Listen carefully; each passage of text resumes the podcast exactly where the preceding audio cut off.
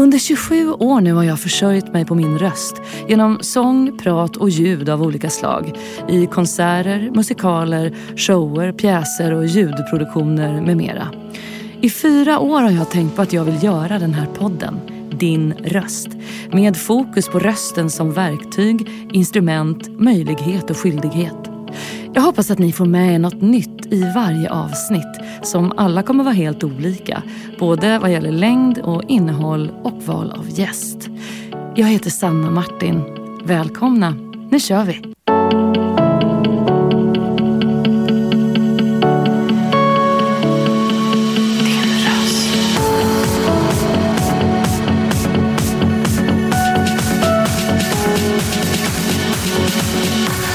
Din röst. Och Sanna kanske lite högre upp, micken. Micken lite högre upp, ja. Om vi ja. ser varandra då. Absolut, ja, ja visst, där jag sitter så. Bra. Så ser jag mina anteckningar. Man anar konturerna där borta. Man anar att det sitter någon här. Mm, ja. Vad bra, men då kan vi faktiskt börja. Jättevälkommen till min podd, Bengt Westerberg. Tack så mycket. Din röst heter den här podden. Och jag ville ju göra en podd om hur vi använder våra röster på olika sätt då i samhället. Mm. Och... Eh, Inte minst då det faktiskt är val ganska så snart igen. Det är en stor ära att träffa dig. Jag har ju fått följa dig alltså, sen jag var ganska ung. Och liten till och med. När du var väldigt aktiv i topppolitiken i Sverige. Ja. Och det är ju rätt länge sedan nu så det innebär att du inte är så ung längre. nej, nej, nej, nej. Jag är inte så ung. Absolut inte. Som politiker kände jag att det finns grupper som mer än andra är beroende av politiska insatser. Det är väldigt tydligt att personer med allvarliga funktionsnedsättningar är en sån grupp. Jag vann inte röster på att driva handikappfrågor. Det är trots allt en rätt liten grupp bland väljarna som är direkt berörd. Det handlar istället om hur man ser på politikens uppgifter. Att vi måste ta tillvara de grupper som har svårt att göra sig hörda. Har du sagt i en tio år gammal intervju där du pratade om L S S-lagen. Är det viktigt för dig att vara en röst för de som behöver en röst? Ja, när jag engagerade mig politiskt, vilket var på sextiotalet någon gång, så var faktiskt det en, en av mina drivkrafter. Jag, jag hade har alltid haft känslan att jag själv har haft tur i livets stora lotteri. Jag har klarat mig väldigt bra. Och sen har jag sett människor omkring mig som inte har haft samma tur. Mm. Och då har jag känt att jag vill på något sätt försöka se till att de kan få lite bättre liv. Och personer med svåra funktionsnedsättningar tillhör ju de grupperna. Visst, ja, det, det känns tycker jag också när man har hört och sett, jag har tittat på lite klipp och sådär nu med dig de senaste dagarna jag har förberett det här samtalet, att det, det känns som ett genuint intresse hos dig att förbättra för många fler än dig själv. Ja, alltså det där intresset väcktes ganska tidigt. När jag, gick, när jag var gymnasist så hade jag tänkt bli läkare egentligen, psykiater. Och det grundade sig på ett intresse som väcktes under gymnasieåren för psykiska sjukdomar. Mm-hmm. Sen blev jag inte det, men, men det engagemanget fanns kvar. Och sen har jag i en bok som jag kom med för ett par år sedan så har jag berättat om ett viktigt möte för mig som var ungefär nittonhundrasjuttio när jag var rätt... Ja, sen några år tillbaka engagerad i politiken i, i Folkpartiets ungdomsförbund. Då träffade jag en person som heter Wilhelm Ekensten. Eh, och vi var nästan generationskamrater. Han var något år äldre än jag. Gick bort för något år sedan nu, eller ett par år sedan eller kanske. Han levde själv med väldigt svåra funktionsnedsättningar. Men han, drev, han skrev en debattbok i slutet på sextiotalet där han talade om det där att även personer som har svåra funktionsnedsättningar måste få rätt att leva som andra.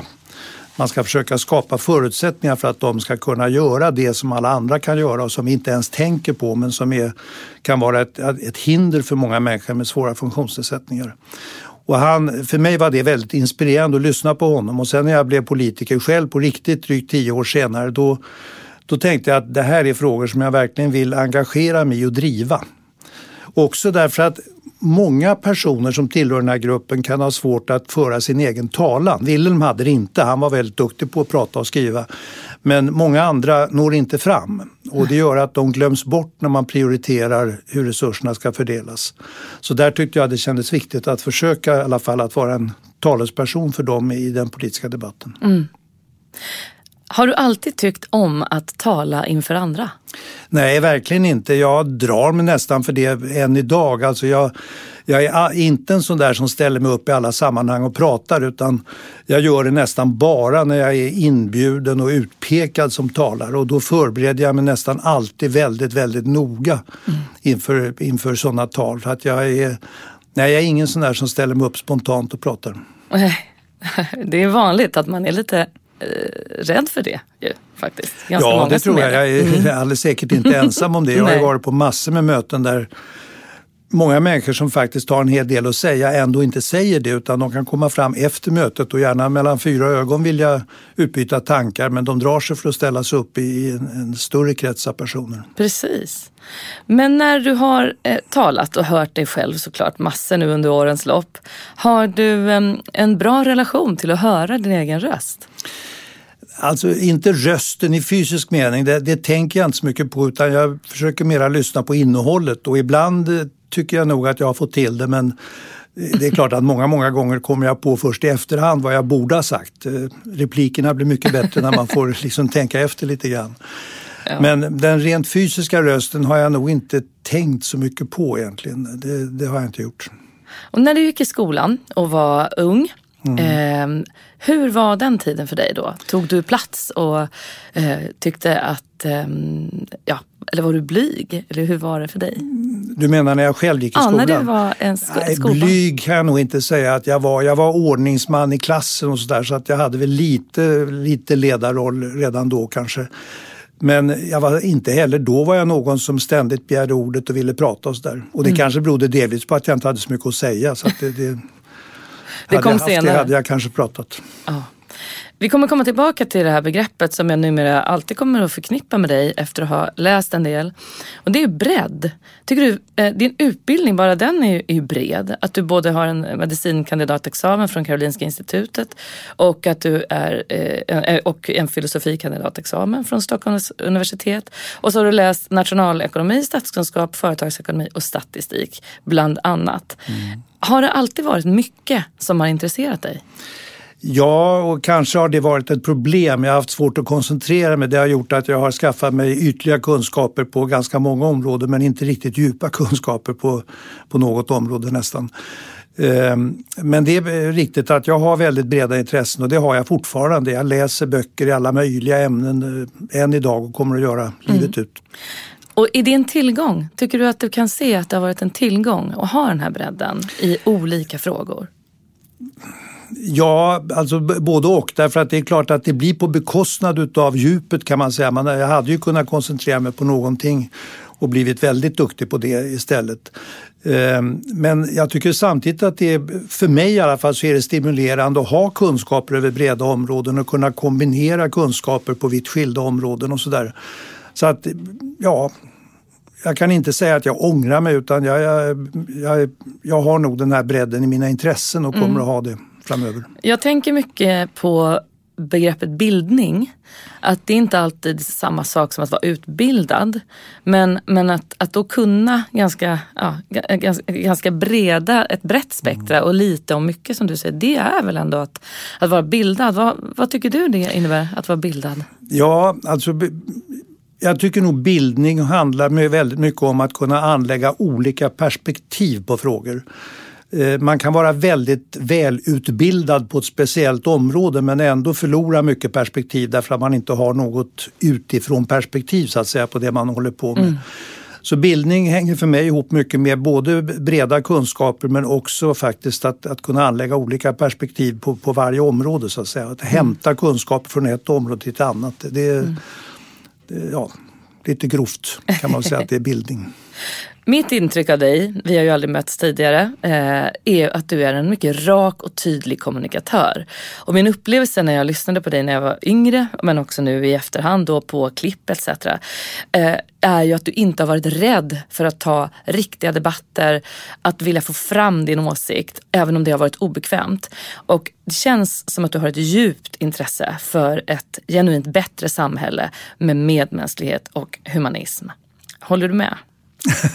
Ja, det gör jag. Det låter ju väldigt smickrande när du säger så, men, men det är väl sant att det är så. Alltså det, jag kan inte säga att jag har varit rädd för att ta ställning. Jag, jag berättar i den här boken jag nämnde förut, så mm. berättar jag om en liten episod som inträffade när jag var i kanske tioårsåldern.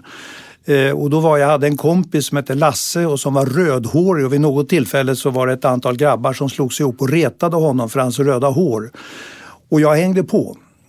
Och sen blev vi kallade till rektorn och fick en väldig uppsträckning, och jag blev väldigt starkt påverkad av det och tänkte att detta får aldrig inträffa igen. Och det, jag vet inte hur tanken exakt såg ut då, men den har påverkat mig redan under skoltiden och sen i livet att, att jag vill alltid inte ha en ståndpunkt som jag kan stå för i efterhand, så att säga, inte bara följa med opinionen eller hänga med gänget och sådär.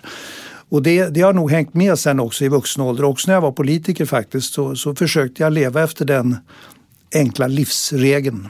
Mm. Och hur började ditt politiska engagemang? Ja, det började faktiskt när jag insåg att jag skulle få rösta i nästa val. Eh, och det var strax efter valet sextiofyra. Då hade jag alltså inte rösträtt, utan jag skulle få rösta första gången nittonhundrasextiosex. Då hade jag hunnit bli tjugotre år, men på den tiden fick man inte rösta för den första valet efter att man hade fyllt tjugoett. Mm. Men jag hade en kompis som fick rösta sextiofyra. Han var, han var ett år äldre än jag, och så insåg jag att nästa gång ska jag också rösta. Och jag hade nästan ingen aning om de politiska partierna och vad de stod för. Så att jag började faktiskt läsa på. Jag skaffade en liten bok som heter De politiska partiernas program, som var skriven av en statsvetare som hette Hans Wisslander. Han blev senare rektor på Växjö högskola, som det hette på den tiden. Eh, och där återgavs de politiska partiernas program, och sen hade han en allmän översikt över, över politiken i början. Så jag läste alla partiernas program, och jag, ja, jag var väl i valet och kvalet framförallt, kan man säga, mellan eh, Folkpartiet och Socialdemokraterna. Men det blev för min del Folkpartiet. Mm. Och när jag väl hade kommit fram till den slutsatsen, då gick jag på några politiska möten, och sen blev jag faktiskt medlem i partiet nittonhundrasextiofem, alltså ett år innan jag skulle rösta första gången. Oh. Och så växte bara det här intresset då och eh, engagemanget ja, i partiet? Det kan man väl säga, det växte. Jag, jag jobbade lite grann i Stockholms stad och Stockholms läns landsting med, med politiska uppdrag och sådär. Och eh, sen lämnade jag politiken ett tag och var... nittonhundrasjuttiosex så var jag på väg att bli utredningschef på Läkarförbundet. Jag tyckte det var en jättebra jobb för mig som hade bakgrund både i medicin och ekonomi i min utbildning. Men sen på hösten sjuttiosex så blev det regeringsskifte, och då hörde dåvarande folkpartiledaren Per Armark av sig och frågade om jag inte kunde tänka mig att jobba i regeringskansliet. Och ett av skälen var att de hade ganska få personer då som hade egen erfarenhet av att ha jobbat faktiskt i, som tjänstemän så att säga i, i den allmänna administrationen, men jag hade ju sån erfarenhet. Mm. Så att jag hoppade av det där jobbet på Läkarförbundet och blev sakkunnig, som det hette, i regeringskansliet. Och på den vägen är det, kan man säga. Sen, sen blev jag statssekreterare och så småningom partiledare, och så stannade jag i politiken fram till nittiofyra nittiofem vid årsskiftet. Mm. Men det är ju länge sedan nu, nu är det, det är mer än ett kvartssekel ja, sedan jag det. lämnade politiken. Och du valdes in i riksdagen samma år som du blev partiledare? Året efter faktiskt. Jag var inte, satt inte i riksdagen och kom inte in i riksdagen när jag blev partiledare, utan jag var partiledare utanför riksdagen ett år. Ja, okay. Och sen lämnade min företrädare Ola Ullsten riksdagen, och då lyckades jag ta mig in, och det berodde på att jag, jag stod rätt långt ner på Folkpartiets lista, men alla som stod mellan mig och Ola Ullsten, de avsade sig, så att jag kom till sist. Så då in. fick du plats? Då fick jag platsen där ett år före valet åttiofem. Och det här var åttiotre, åttiofyra, åttiofyra åttiofem, precis. Kom jag in i riksdagen, och, ja. åttiotre blev jag partiledare. Och då var du i fyrtioårsåldern? Ja, jag fyllde fyrtio strax innan jag valdes till mm. partiledare. Och hur upplevde du den här första tiden att vara där i riksdagen? Ja, alltså själva riks, riksdagen kanske jag inte upplevde så starkt. Det var ju naturligtvis väldigt spännande. Jag hade ju följt riksdagen, som när jag var statssekreterare hade jag följt riksdagsarbetet, så jag kunde mm. ju en del om det. Men den stora förändringen, det var ju att bli partiledare och därmed en offentlig person. Det är man naturligtvis också som riksdagsledamot, men man är ändå mindre känd och mindre uppmärksammad om man sitter i riksdagen som vanlig ledamot. Men jag var ju dessutom partiledare. Så att jag fick ju en väldigt mycket uppmärksamhet, och jag var med i tv och radio och sådär, och blev igenkänd på stan och så. Så att det, det var den stora förändringen. Och hur var det, tyckte du? Ja, i början var det ganska jobbigt tyckte jag på sätt och vis att inte kunna gå anonym på stan. Men jag vande mig rätt så snart ändå vid det. Och jag, jag hade ju min första valrörelse åttiofem och då, då blev det ju ett väldigt genomslag. Så att efter det så kunde jag inte gå på stan utan att alla, nästan alla kände igen mig. Mm. Det här var ju på den tiden också då vi hade tv-monopol i Sverige så att mm. alla såg samma kanaler och väldigt många följde partiledarutfrågningar och partiledardebatter på tv och så. Den här podden är ett samarbete med Elgiganten. Elgigantens hjärtefråga grundar sig i att ingen ska hamna utanför. Mer specifikt vill Elgiganten motverka det digitala utanförskapet som drabbar allt fler. Äldre personer har generellt sett mindre kunskap om digitala verktyg och sämre tillgång till teknik. I tio år i rad nu har Elgiganten kartlagt det digitala utanförskapet och dess utveckling. I den senaste undersökningen framgick att en av tre personer, alltså fyrtioen procent över sextio år, är oroliga för att de inte kommer hänga med i den tekniska och digitala utvecklingen när de blir äldre. Vill du veta mer om Elgigantens arbete för att minska det digitala utanförskapet? Besök elgiganten punkt se. En sak som jag vill fråga dig om och som jag själv går och funderar mycket på, det är eh, det här med socialliberalism. Mm. Det finns de som säger att social, socialism och liberalism liksom inte har med varandra att göra. Det har jag fått höra av en hel del, att nej, det ena är på ett sätt och det andra det har inte med varandra att göra. Eh, men för mig så, så är liksom det här ändå grundbultar i hur jag vill att ett samhälle ska fungera. Att det både har med en individuella ansvaret att göra men också det kollektiva. Hur skulle du beskriva begreppet socialliberalism? Ja, alltså det, det ska jag säga att det finns ju väldigt klara beröringspunkter mellan socialistiskt och liberalt tänkande. Eh, ofta så formulerar man målen på ett likartat sätt. Eh, man har samarbetat historiskt i Sverige och i många andra länder kring demokratiska reformer och kring välfärds, välfärdsstatens utbyggnad och så. Det som skiljer socialister och liberaler, inklusive socialliberaler, det är ofta synen på hur man ska organisera ekonomin. Och där har socialister ofta tyckt att central planering, planhushållning är en framgångsväg, medan liberaler har fäst större vikt vid enskild företagsamhet och enskilda initiativ och så. Men det är, det är ju inte som svart och vitt så att säga, utan även socialister har ju ofta erkänt att enskilda personer spelar roll i ekonomin, liksom liberaler har menat att staten har en viktig roll att spela. Så att det i praktiken har man ju ofta kunnat mötas även när det gäller de här ekonomisk-politiska frågorna. Mm. När man talar om socialliberalism så tycker jag det är viktigast kanske att skilja det ifrån, ja, man kan kalla det för lite olika saker. Gammal liberalism, numera kallas det till och med nyliberalism ibland. Ja. Och man menar egentligen samma sak, nämligen en liberalism som inte tycker att staten ska ha stort inflytande. Men socialliberaler har alltid tyckt att staten har en väldigt viktig roll att spela, bland annat för att skapa ett mer jämlikt samhälle. Och när socialliberalismen uppstod som idé i slutet på artonhundratalet, början på nittonhundratalet någon gång, då var det just att man reagerade mot att de här traditionella liberalerna, de... de var ganska mycket emot staten. Alltså man, man var rädd för det.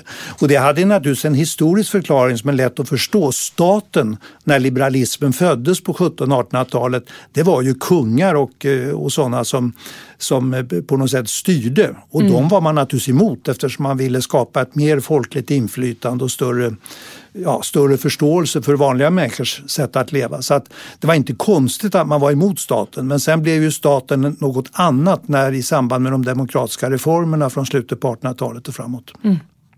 Det är spännande, tänker jag. Att ibland kan jag få för mig liksom att det här är någon form av utdöende släkte, socialliberaler. Eller vi som går och tänker på att det, här, att det faktiskt inte rena utesluter andra. Är det en... Tycker du att det är så att den har utarmats? Alltså det finns två aspekter på det tycker jag. Det ena är, vi, vi brukar ibland tala om liberal demokrati, det vill säga den form av demokrati som växte fram i västvärlden framförallt efter andra världskriget, men det fanns embryon tidigare också. Och den är idag hotad skulle jag vilja säga. Det fanns ju en oerhörd optimism om den liberala demokratin efter Berlinmurens fall och förändringarna i Centraleuropa, Östeuropa och sådär kring nittonhundranittio åren däromkring. Eh, och det, det såg så rätt lovande ut under nittiotalet. Då fick vi fler och fler demokratier i världen. Men sen vände det någon gång några år in på tjugohundratalet, tjugohundrafem ungefär. Och idag är det, är det de autokratiska staterna, alltså de som har någon form av envåldshärskare, som växer. Och de flesta människor på jorden lever i den typen av stater idag. Det är bara en sjundedel av jordens befolkning som lever i liberala demokratier. Alltså mm. den typ av system som vi har i Sverige. Så den, den liberala demokratin, den är definitivt hotad idag. Och det är inte bara därför att det finns många stater som är autokratier, utan också inifrån. Alltså stater som har varit demokratiska i alla fall under en viss tid.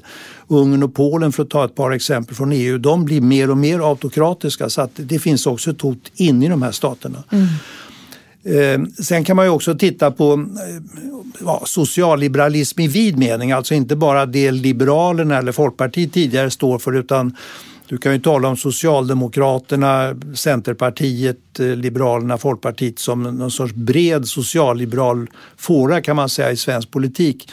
Och den har ju krympt, det är ju ett faktum. Alltså när jag var aktiv politiker, då hade de här partierna ihop eh, ofta två tredjedelar av mandaten i riksdagen. Idag så ligger de nere på under fyrtio procent eller kring fyrtio procent. Så att den, den delen av svensk politik, den har ju försvagats väldigt kraftigt mm. under senare tid. Och det, det känner jag som starkt oroande. Ja. Absolut, det gör jag också. Och alltså, vi lever ju i en jätteturbulent tid just nu, inte minst med tanke på det som pågår i Ukraina. Och, mm. eh, jag tänkte på, tror du att Sverige hade agerat och reagerat annorlunda om världsläget var det vi ser idag? Till exempel då med de här oroligheterna. Om, om, hur hade det sett ut? Om det var åttio-nittiotal när du var som mest aktiv? Det finns ju några, man kan ändå se några saker vid den tiden som man kan dra paralleller till. Vi hade eller upplevde eller trodde att det förekom ryska ubåtar i svenska skärgården på åttiotalet. Och då förstärkte vi försvarsinsatserna, så att reaktionen var ju precis densamma som nu kan man säga. Man förstärkte försvaret i ett läge när man upplevde att det fanns ett faktiskt hot. Ja. Och vi hade en flyktingsituation i Europa när kriget pågick i forna Jugoslavien som ju påminner om den vi har nu. Det var inte lika många flyktingar därifrån som från Ukraina, Ukraina idag, men, men det var väldigt många och det kom väldigt många till Sverige. Vi var det land som tog i, i antal människor tog emot flest efter mm. Tyskland. Mm. Och vi hade ju en väldigt het debatt om, om flyktingmottagandet då också, men det nåddes ändå en ganska bred enighet om att vi skulle ta emot flyktingar, och idag kan vi konstatera att de flyktingarna har det gått bra för i Sverige. De är väl integrerade i Sverige idag, så att det har fungerat. Men det fanns ett starkt motstånd också på den tiden. Men när du sitter hemma nu och ser på nyheterna eller mm. på diskussioner som förekommer i riksdagen om precis de här frågorna, får du väldigt mycket en flashback till hur det var eh, precis i de här frågorna som du beskriver? Alltså, en skillnad tycker jag, när jag har följt debatten under några år nu, i synen på flyktingar finns det en skillnad. Det fanns i och för sig, vi hade ett parti som hette Nydemokrati i riksdagen på nittiotalet och Sverigedemokraterna fanns, fast det var då ett väldigt, väldigt litet parti. Så det fanns de som uttalade kritik. De tyckte att även jugoslaviska krigsflyktingar var turister som kom till Sverige och ville stanna här. De, de beskrev det så.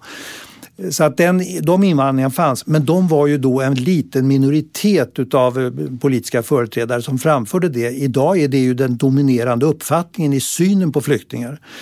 Nu ska jag säga att nu har ju den här synen ändrats något när det gäller just flyktingarna från Ukraina, därför att där är alla öppna nu för att ta emot dem, inte bara i Sverige utan hela Europa. Så att det är ju en väldig skillnad jämfört med situationen i början på nittiotalet, ja.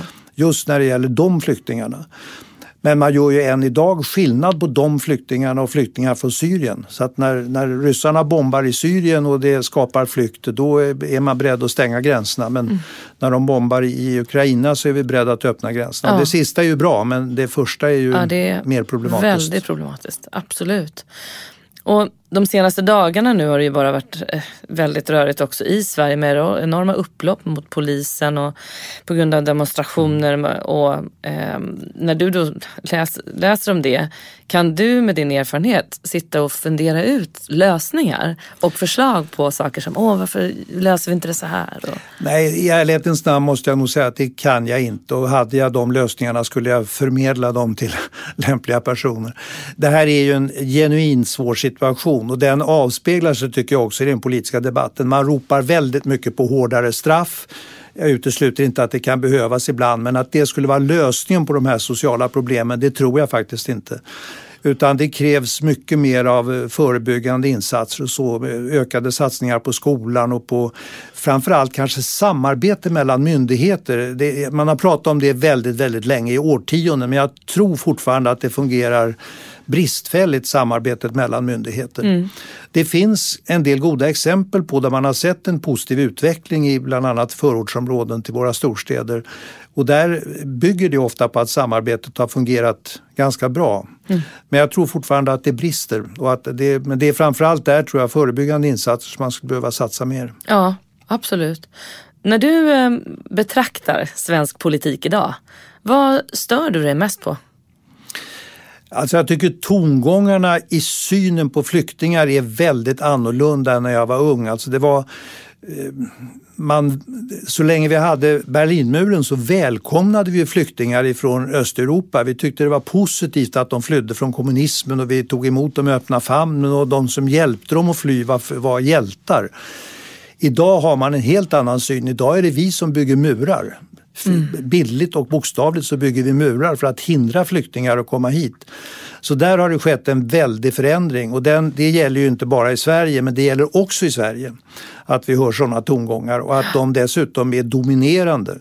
Så det är ingen tvekan om att Sverigedemokraterna har fått många partier med sig, inklusive tyvärr mitt eget gamla parti Liberalerna.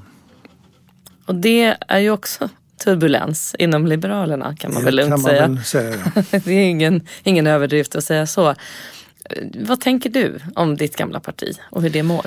Alltså jag var ganska optimistisk ändå efter valet tjugo arton, när man efter många veckors förhandlingar, månader till och med, fick en regering som byggde på ett samarbete mellan Socialdemokraterna, Miljöpartiet, Centern och Liberalerna.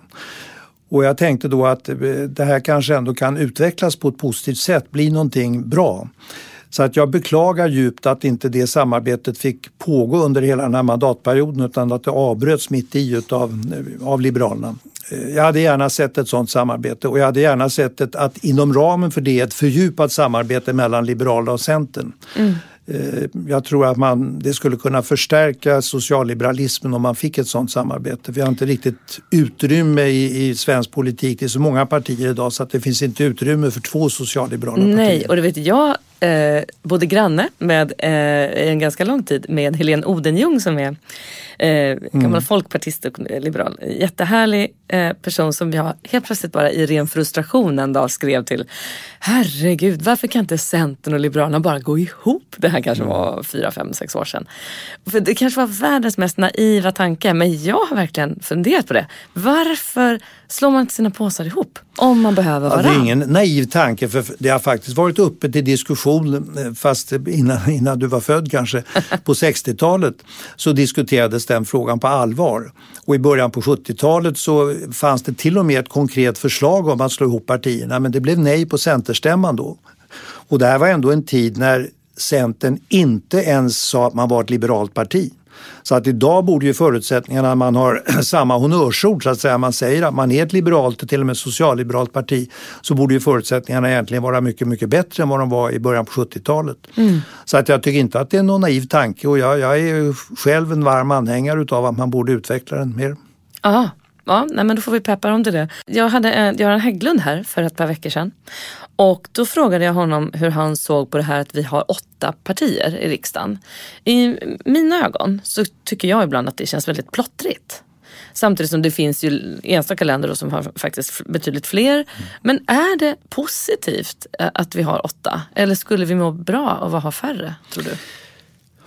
Både ja och nej skulle jag vilja säga. Alltså fördelen med att vi har, att man kan säga att har man ett proportionellt valsystem som vi har i Sverige, då får man många partier. Och det ser vi även i våra nordiska grannländer till exempel, där man har ännu fler partier, i alla fall ett par av dem. Så att det, det är en följd utav det. Om det sen ska vara åtta eller sju eller sex eller nio eller någonting, det, det är svårt att säga. Um, Jag, jag tycker inte att det är fel, därför att det speglar egentligen att vi i väljarkåren har olika uppfattningar. Och har, om en väljare kan hitta ett parti som passar de egna värderingarna så ökar ju chansen att man ändå går och röstar. Det känns meningsfullt att rösta. Mm. Finns det väldigt få partier så kanske man inte tycker att något stämmer med de egna värderingarna och då avstår man från att rösta. Just det. Så att i länder där vi har få partier, till exempel i England och även i U S A, där är det ofta mycket lägre röstdeltagande än i Sverige. Så mm. att man kan säga att det här proportionella valsystemet och att vi har flera partier, det mobiliserar människor. Och det tycker jag är positivt, att valresultatet speglar hur opinionen faktiskt ser ut i landet. Just det. När vi pratade om Liberalerna tidigare då, att eh, det finns ganska mycket utmaningar. Det är inte säkert att vi kommer ha kvar dem i riksdagen efter valet. Om det, ja, siffrorna talar i sitt mm. tydliga språk. Det ser skört ut. Men tror du att det som har hänt nu, att man helt enkelt har bytt partiledare fem, år för, fem månader före valet. Johan Persson har klivit in nu. Ser du att det är en bra möjlighet? Det är för tidigt att bedöma, tycker jag. Alltså, problemet som, från min, mitt perspektiv, det är att han har samma strategi, kan man säga, som Janco Saboni hade. Det vill säga den strategi partiet valde på våren för ett år sedan, där man, där man sa att man var beredd att samarbeta med, Social, eller, förlåt, med Sverigedemokraterna. Eller, man sa egentligen att vi är beredda att bilda en regering som är beroende av Sverigedemokraterna. Och det tycker jag ju var det stora strategiska misstaget, och det har man inte ruckat på än så länge. Inför valet nittioett så ville Folkpartiet inte göra sig beroende av Nydemokrati. Och där drar jag ju paralleller till hur Centern agerar idag, där de inte vill göra sig beroende av Sverigedemokraterna. När du tänker tillbaka på det, vad kostade det er då att ta den ståndpunkten, att, att hålla er till det? Det där är väldigt svårt att veta. Vi vet ju inte vad som påverkar väljarna. Alltså vi gjorde, i valet nittonhundranittioett så hade Folkpartiet strax över nio procent och vi hade tolv i valet tidigare. Så att det, det var ju ett val där vi gjorde ett sämre resultat. Men jag tror inte att det hängde ihop så mycket egentligen med striden mot Nydemokrati, utan jag tror att det var två andra faktorer. Det ena var att vi hade inlett ett samarbete med Moderaterna som jag är ansvarig för själv, men som jag tycker i efterhand var ett strategiskt misstag. Och det andra var Kristdemokraternas framfart. Och vad den berodde på är svårt att veta, men jag tror faktiskt att en sån fråga som spelade roll då, det var att vi drev på för partnerskap, rätten till partnerskap för homosexuella, vilket Kristdemokraterna var emot. Och vi hade en del interna kritiker, bland annat i Jönköping, som inte gillade det, så de valde säkert Kristdemokraterna framför Folkpartiet i det läget. Mm. Om vi bara berör eh, Sverigedemokraterna kort, nu har de suttit i riksdagen i tolv år. Hur tycker du att vi generellt borde hanterat Sverigedemokraterna?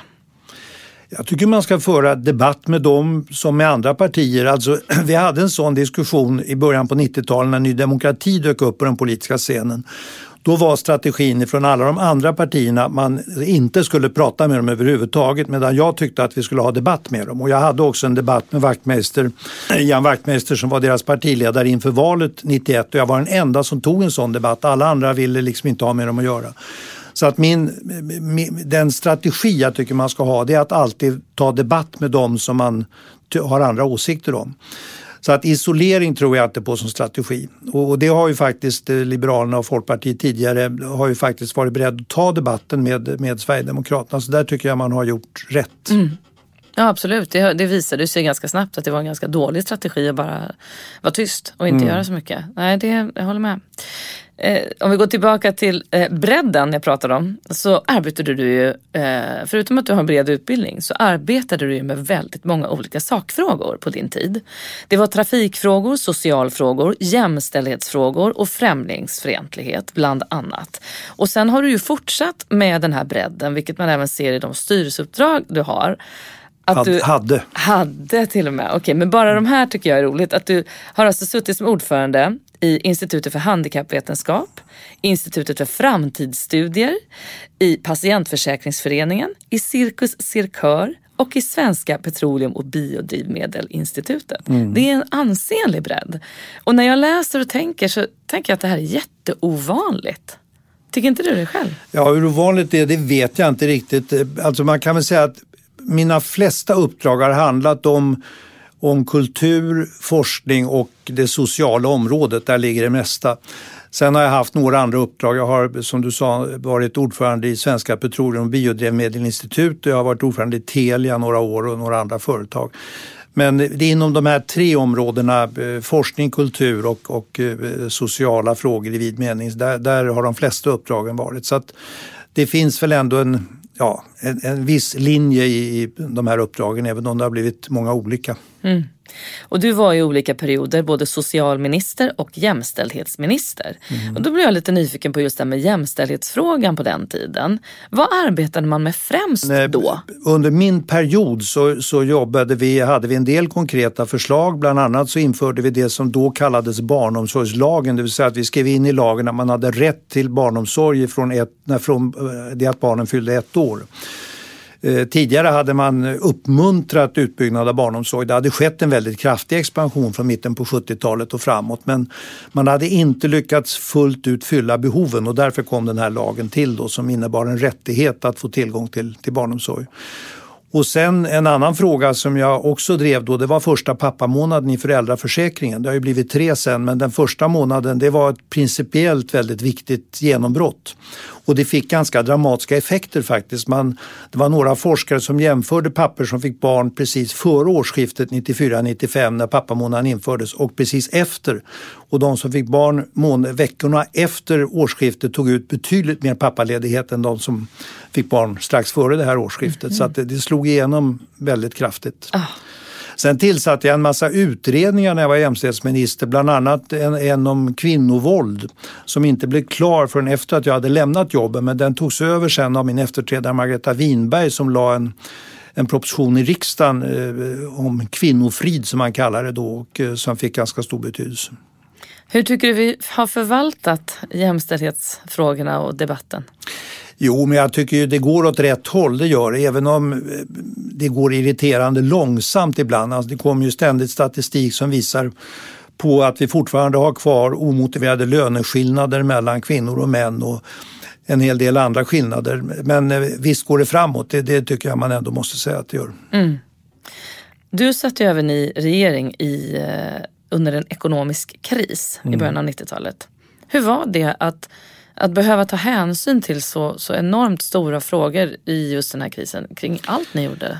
Ja, kriser är ju aldrig roligt, men, men samtidigt är det ju, tillhör det en regerings viktigaste ansvarsområden att kunna hantera kriser. Och vi gjorde, jag tycker vi ändå gjorde en del bra saker då, bland annat ett, ett stort omfattande samarbete med Socialdemokraterna.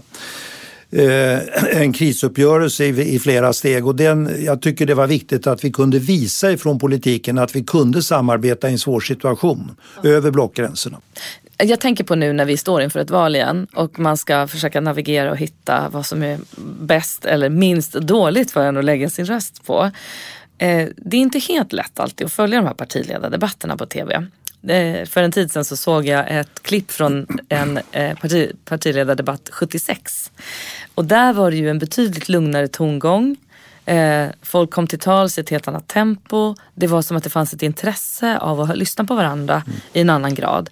Hur tänker du att vi skulle kunna göra de här debatterna och de här frågestunderna som vi får se mer tillgängliga och lättare att begripa för alla väljare? Situationen har ju förändrats genom att vi då bara hade fem partier och idag så är det alltså åtta partier som ska slåss om uppmärksamheten och det är svårt att hantera åtta partier så att det blir enkelt att begripa och enkelt att hänga med. T V genomför ju alla möjliga experiment med de här utfrågningarna. Man bestämmer ämnena själv och man låter man har dueller mellan vissa partiledare och man låter bara några vara med i taget och sådär. Mm. Och jag tror inte det finns mycket annat att göra än att pröva sig fram och se vad som fungerar. Det är, vi har åtta partier och det är lite kaotiskt. Men det är bättre än att bara ha en som man har i Ryssland. Det är definitivt där, där bättre. Finns det ingen, ingen opponent alls och då är det bättre att det finns sju opponenter mot regeringen än att det inte finns någon. Vilken, vilken samhällsutmaning eller politisk fråga går du och tänker på mycket idag? Ja, just idag är det naturligtvis det krig som pågår och vilka följder det här kommer att få på sikt. Eh, och en, en stark oro för att vi är på väg in i ett nytt kallt krig. Alltså vi trodde ju att vi hade lagt det bakom oss. Eh, och sen plötsligt så blossar det upp ett, en strid nu som vi inte vet var det ska sluta. Jag läste i tidningen i morse, när vi sitter och pratar om det här, så var det en artikel om en rysk statsvetare som trodde att det här skulle utvidgas till ett mycket större krig som berörde fler länder än Ukraina och Ryssland. Och det är ju väldigt oroande. Jag hade ju trott att mina barn och barnbarn skulle få leva i en säkrare värld än den vi upplevde att vi hade under efterkrigstiden när jag själv var ung. Men nu känns det ju nästan som det är ännu värre. Ja. Nej, det trodde man inte, att man skulle behöva sitta och prata om krig på det sättet med sina barn. Nej. Det är väldigt märkligt och hisnande att tänka på om det blir värre, som du säger. Jag måste alltid fråga er som har varit med länge i politiken om det här med kulturpolitik, eftersom jag jobbar inom mm. den världen. Det är ju ett ämne och en... ett departement, kan jag tycka, som har en för liten roll eller en, en för lätt dignitet egentligen. Mm. Jag hade önskat att det fick betyda mer. Hur ser du på kulturens betydelse i en demokrati? Jag tycker, jag tycker kulturen är jätteviktig, och även kulturpolitiken är viktig, så att jag delar din uppfattning att kulturen borde få en mycket starkare roll. Um, I den här boken som jag har berättat om ett par gånger nu, så har jag ett särskilt kapitel som handlar om kulturen och hur jag själv ser på den och hur jag har drivit de här frågorna, både när jag var politiker men även senare när jag haft, som du nämnde förut, flera roller. Jag var ordförande i Circus Cirkör, jag har suttit i S T I Ms styrelse, jag har varit ordförande i Bonus eh, Copyright, som är ett eh, företag som samlar in pengar från de som kopierar upphovsrättsskyddat material och så mm. delar man ut till, till organisationer. Och en del andra sådana uppdrag jag har haft. Så att jag är personligen väldigt engagerad i, i både kulturpolitik och kultur som kulturkonsument, mm. kan man säga. Mm. För det är ju så, det, det ger ju någonting eh, annat. Det ger perspektiv, som du var inne på tidigare mm. också. Eh, kan jag tycka. Att det, det är till så för lätt. Nya perspektiv. Det är väldigt viktigt att konstnär, dels att vi har en, en bredd, att det finns många konstnärer.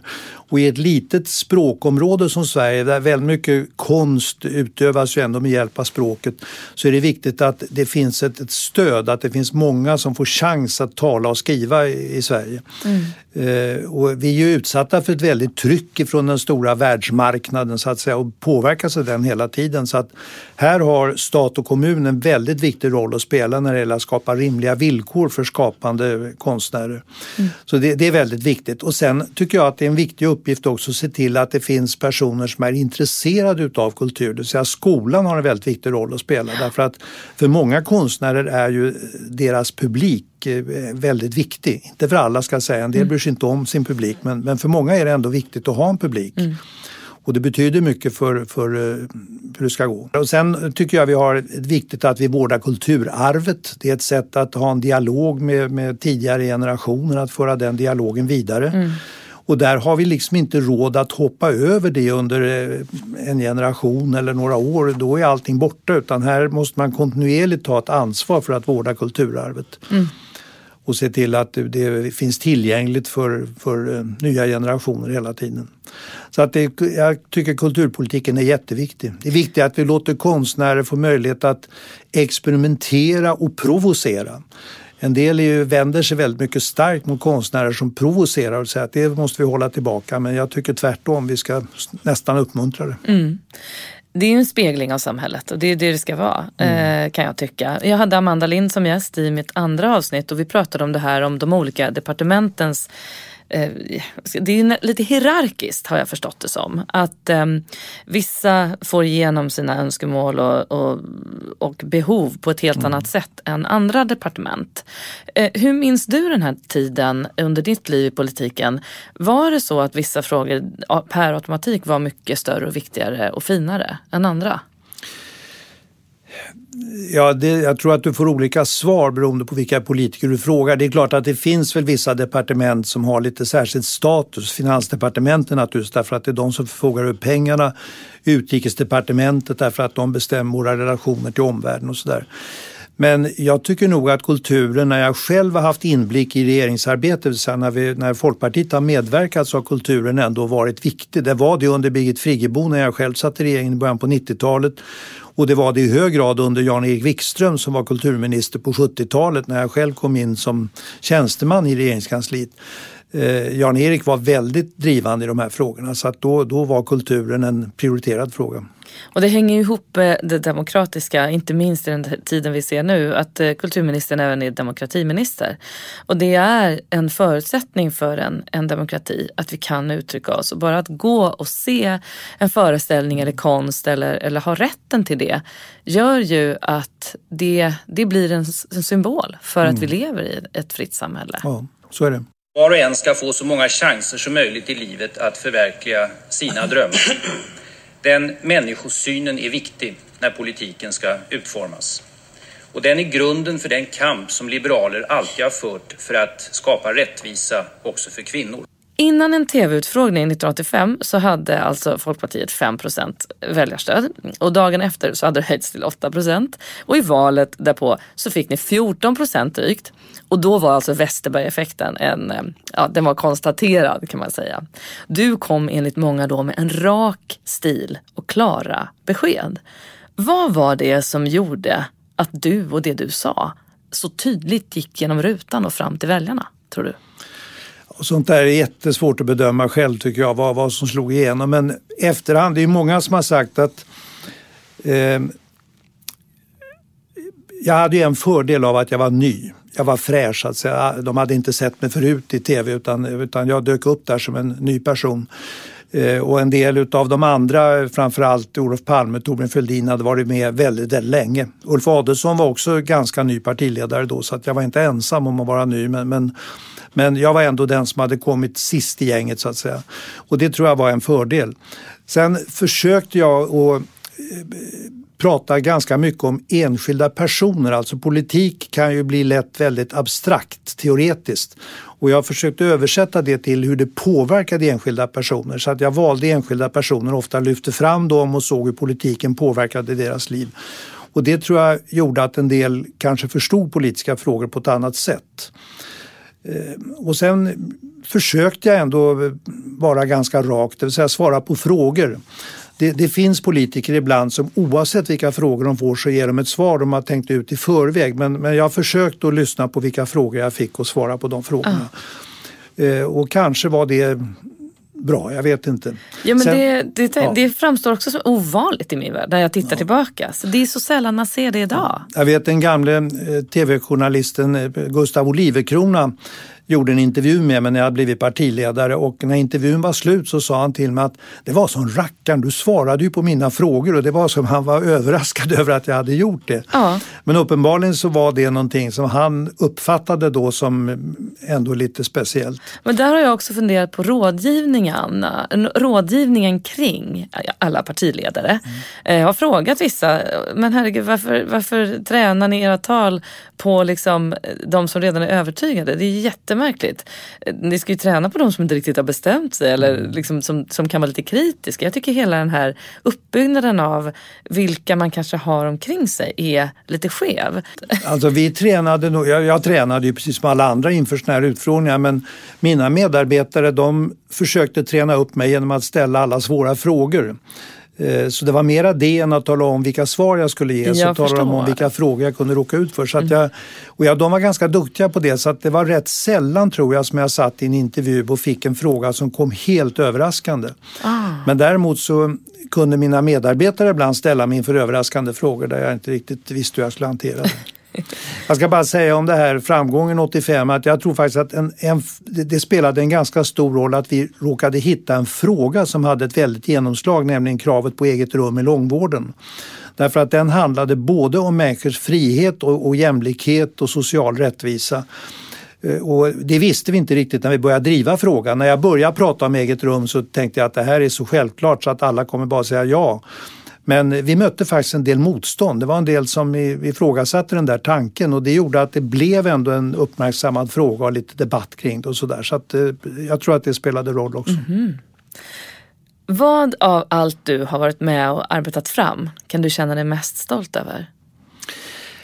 Ja, alltså det är ju naturligtvis ett antal reformer som jag har varit med och påverkat. Det första var redan under oppositionstiden, så var jag med och genomförde en stor skattereform nitton nittio, och den är i stort sett bestående fortfarande. Den känner jag mig stolt över. Sen gjorde jag som minister eh, några saker. Du nämnde L S S tidigare, lagen om stöd och service till vissa funktionshindrade. Den har betytt jättemycket för många tusen personer i Sverige. Dels de direkt berörda, eh, men också deras anhöriga. Och de är ju kanske ännu fler.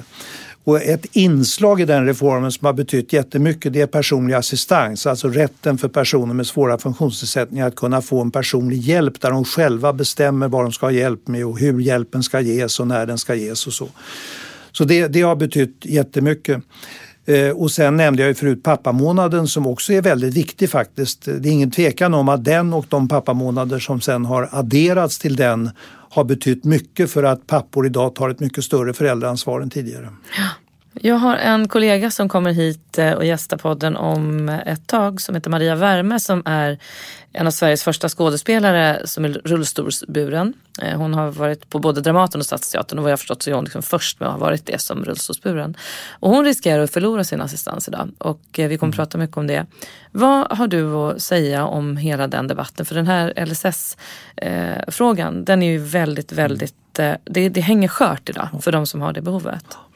Jo, det är ju dessvärre så att ganska många har förlorat sin assistans. Alltså det, det kulminerade för kanske sex sju år sedan hur många personer som hade assistans i Sverige, och sedan dess så har antalet minskat. Och det beror inte på att deras behov av assistans har minskat, utan det beror på att man har omdefinierat vilka som har rätt till assistans.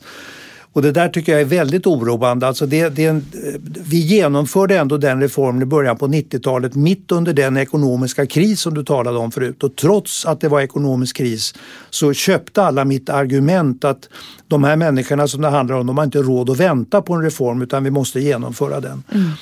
Mm. Och sen så utvecklades det hela väldigt positivt fram till långt in på tjugotiotalet, fram till tjugofemton eller något sånt där. Men sen har det vänt.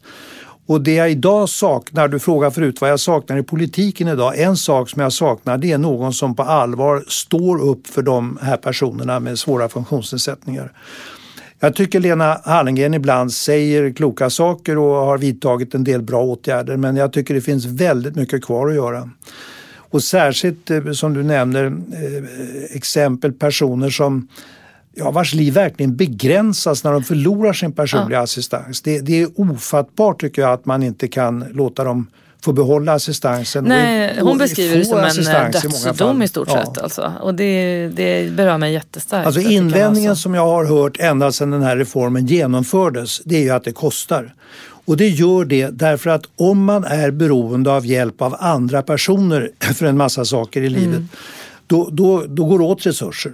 Jag brukar berätta att jag hade själv livvakter under en period i mitt liv, och då var det tolv personer som arbetade heltid för att se till att jag överlevde. Och de lyckades med det. det, det var ju positivt tycker jag. Men alltså så många personer har nästan ingen med personlig assistans, utan de har betydligt färre. Men ska, behöver man hjälp med vardagliga saker som du och jag kan göra utan att ens tänka på det, gå på toaletten, klä på oss eller vad det kan mm. handla om, då går det åt personer om de ska ha betalt. Mm. Och det har ju funnits en period i livet när man utgick ifrån att anhöriga skulle göra alla de här insatserna, men det kan man inte lita på. Det, det, det ger inte den standarden som de här personerna har rätt till. Mm. Så att jag tycker det är upprörande när man drar in på de här insatserna. Jag tycker tvärtom att fler borde få möjlighet till personlig assistans. När du sitter och betraktar dina kollegor så att säga i den politiska världen nu, Eh, är det många som hör av sig till dig och vill ha din syn på saker av dina partikollegor eller andra som du känner? Får du ofta eh, komma med tips och råd? Nej, inte särskilt ofta. Det, det händer naturligtvis. I helgen var det en person som ringde nerifrån Uddevalla och undrade om jag inte kunde engagera mig nu på något sätt för att eh, ändra Liberalernas kurs och sådär. Och jag förklarade att jag har försökt att ge, ge synpunkter till, till de som är i ledningen nu, men de har inte velat lyssna på det. Men det är ganska ovanligt ändå. Jag har lite kontakt med några stycken i, i partiet, men inte med några i ledande positioner. Tycker du att det kan vara en hög tröskel att diskutera politik generellt? Tycker du i så fall att det är mer eller mindre så nu jämfört med förr? jag tror inte att det är en hög tröskel. Alltså många diskuterar ju politik. Däremot så känner jag ibland att det finns en polarisering i samhället. Att man ofta lyssnar på och diskuterar med de som tycker likadant. Medan däremot personer med olika åsikter kanske inte bryter åsikterna mot varann. Om det har blivit mer eller mindre, det vet jag inte. Men däremot så tycker jag kanske, jag saknar ibland möten mellan personer som har olika perspektiv på mm. frågor. Och att de kan föra en vettig dialog med varandra. Och det där har ju, det här med nätet och så har ju bidragit till att man mera håller ihop med sina kompisar, de tycker likadant så att säga. De skriver och uppmuntrar varandra istället för att ta en seriös dialog med de som tycker annorlunda. Ja precis, och jag, ibland är vi rädda för att inte nå någon form av konsensus om vi sitter på en middag. Då blir det obekvämt att börja prata om politik. Så mm. kan jag uppleva det. Men samtidigt så, så är det ju då vi lär oss att faktiskt det går att ha olika perspektiv. Ja. Så att det är ju också viktigt att våga säga att jag förstår inte det här eller jag vet inte vad jag tycker. Nej. Det kan jag också tycka är viktigt. Och så, det, så är det med mig. Jag vet väldigt sällan vad jag ska rösta på i förväg. Du nämnde förut att du ganska tydligt inför din första eh, gång du skulle rösta läste på väldigt mm. noga. Eh, har det alltid varit lätt för dig? När du blev folkpartist så har du stannat där? Absolut, det har varit lätt. Jag har alltid röstat på Folkpartiet och Liberalerna. I det här riksdagsvalet som nu ligger framför oss så fruktar jag att jag inte kommer att kunna göra det. Därför att om de håller fast vid den strategi de nu har där de säger att de ska lutas mot Sverigedemokraterna, då är det för mig omöjligt att stödja partiet om, om det är den regeringen man siktar på. Så att jag kommer som många andra att lyssna noga på diskussionen nu fram till valet och bestämma mig ganska sent för vilket parti som ska få min röst i riksdagsvalet. I kommunalvalet vill jag säga, där är det för mig fortfarande självklart att stödja Liberalerna. Jag, tycker, jag, jag bor här i Stockholm och jag tycker att vi har utmärkta företrädare här. Mm. När dina barn skulle rösta, du har tre vuxna barn, mm. eh, Vad, hade ni haft mycket diskussioner? Var de indoktrinerade i politiken? Nej, inte alls. Vi har faktiskt pratat väldigt lite politik. Ingen av dem har varit engagerad politiskt. Så att det har vi inte gjort. Och jag måste erkänna att jag, jag har aldrig riktigt frågat dem hur de röstar. Jag, jag vet inte. De ligger nog nära mig i sina värderingar, det, det tror jag. Mm. Men det är ju inte självklart vad man röstar på om man tycker som jag. Nej.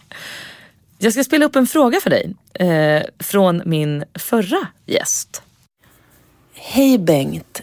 Um, min fråga till dig är hur man ska tänka som ung person som kanske är liberal eh, och som inte håller med om partiledarens riktning. För den kan ju ta olika riktningar med tanke på hur de olika andra partierna står idag.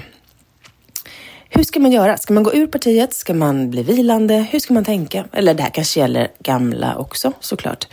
Men framförallt som ung så tänker jag att det kan vara svårt att veta hur man ska agera i en sån situation. Ser fram emot svar. Ja, det är ju egentligen den fråga jag ställer mig också fast jag inte är ung längre. Hur ska man agera eh, om man känner sig som en övertygad liberal men inte delar partiets strategiska inriktning för närvarande? Och min egen slutsats är att jag kan, om de håller fast vid den här strategin nu, så kan jag inte stödja partiet i riksdagsvalet i höst. Men det finns ju, om man är liberal, finns det ju i alla fall ett bra alternativ till. Och det är Centern som är ett liberalt parti och som på just den punkten tycker precis som jag. Det vill säga att man inte ska stödja en regering som lutar sig mot Sverigedemokraterna. Så att det, i den mån jag ska ge någon rekommendation, man måste ju fundera själv, lyssna noga på debatten. Men, men är, man en, är man liberalt övertygad så tycker jag att det finns ett alternativ i dem. Mm. Nu när du själv inte är i den politiska hetluften, kan du ändå sakna det som det innebar att vara det? Nej, egentligen inte. Jag, jag får, har fått den frågan många gånger eh, ända sedan jag lämnade politiken nittiofem. Jag måste erkänna att jag har aldrig riktigt längtat tillbaka. Det innebär inte att jag inte tyckte det var otroligt spännande och givande att vara politiker, för det tyckte jag verkligen. Jag, jag gillade rollen som partiledare och inte minst som minister när man också kunde uträtta saker. Eh, men jag har inte längtat tillbaka. Det har jag inte gjort. Jag tyckte nog att jag kanske fick min dos av politiken under de där åren jag höll på. Så att därför har jag inte känt när jag ser debatter på tv att nu vill jag in i den där debatten och mm. komma med de rätta replikerna. Det, det har jag inte känt. Du ska få skicka med en fråga till min nästa gäst. det är journalisten Emanuel Karlsten. Ja, jag vet att han har intresserat sig väldigt mycket för covid och pandemin som vi har haft nu, och jag har läst något av vad han har skrivit på den punkten, men jag skulle vara lite nyfiken på vad han känner nu när vi har kommit så här långt i pandemin. Hur, hur klarade egentligen Sverige av det här? Mitt eget intryck är att vi ändå har klarat oss ganska bra när man nu tittar tillbaka och jämför med andra länder och sådär, men jag har inte följt det så noga som han, så att det vore kul att höra hans reflektioner. Då ska vi föra vidare den frågan. Är du orolig för världen? Ja, idag är det i högsta grad faktiskt. Jag tycker att det känns väldigt obehagligt det som sker i Ukraina, och den osäkerhet som, som president Putin i Ryssland skapar. Alltså det är väldigt svårt att förstå hur han tänker och vad han är ute efter och vad han kan tänka sig att göra i längden. Den här statsvetarprofessorn som jag berättade om förut, den ryska statsvetarprofessorn som uttalar sig i tidningen, han säger att han inte är främmande för att Putin kommer till och med att kunna använda kärnvapen, och det känns ju otroligt skrämmande tycker jag. Ja, det går knappt att ta in, tänker jag, Nej. När du säger så. Om du fick vara minister en gång till, ett litet tag, vilken minister skulle det vara i så fall, och vad var det första du skulle tagit tag i då?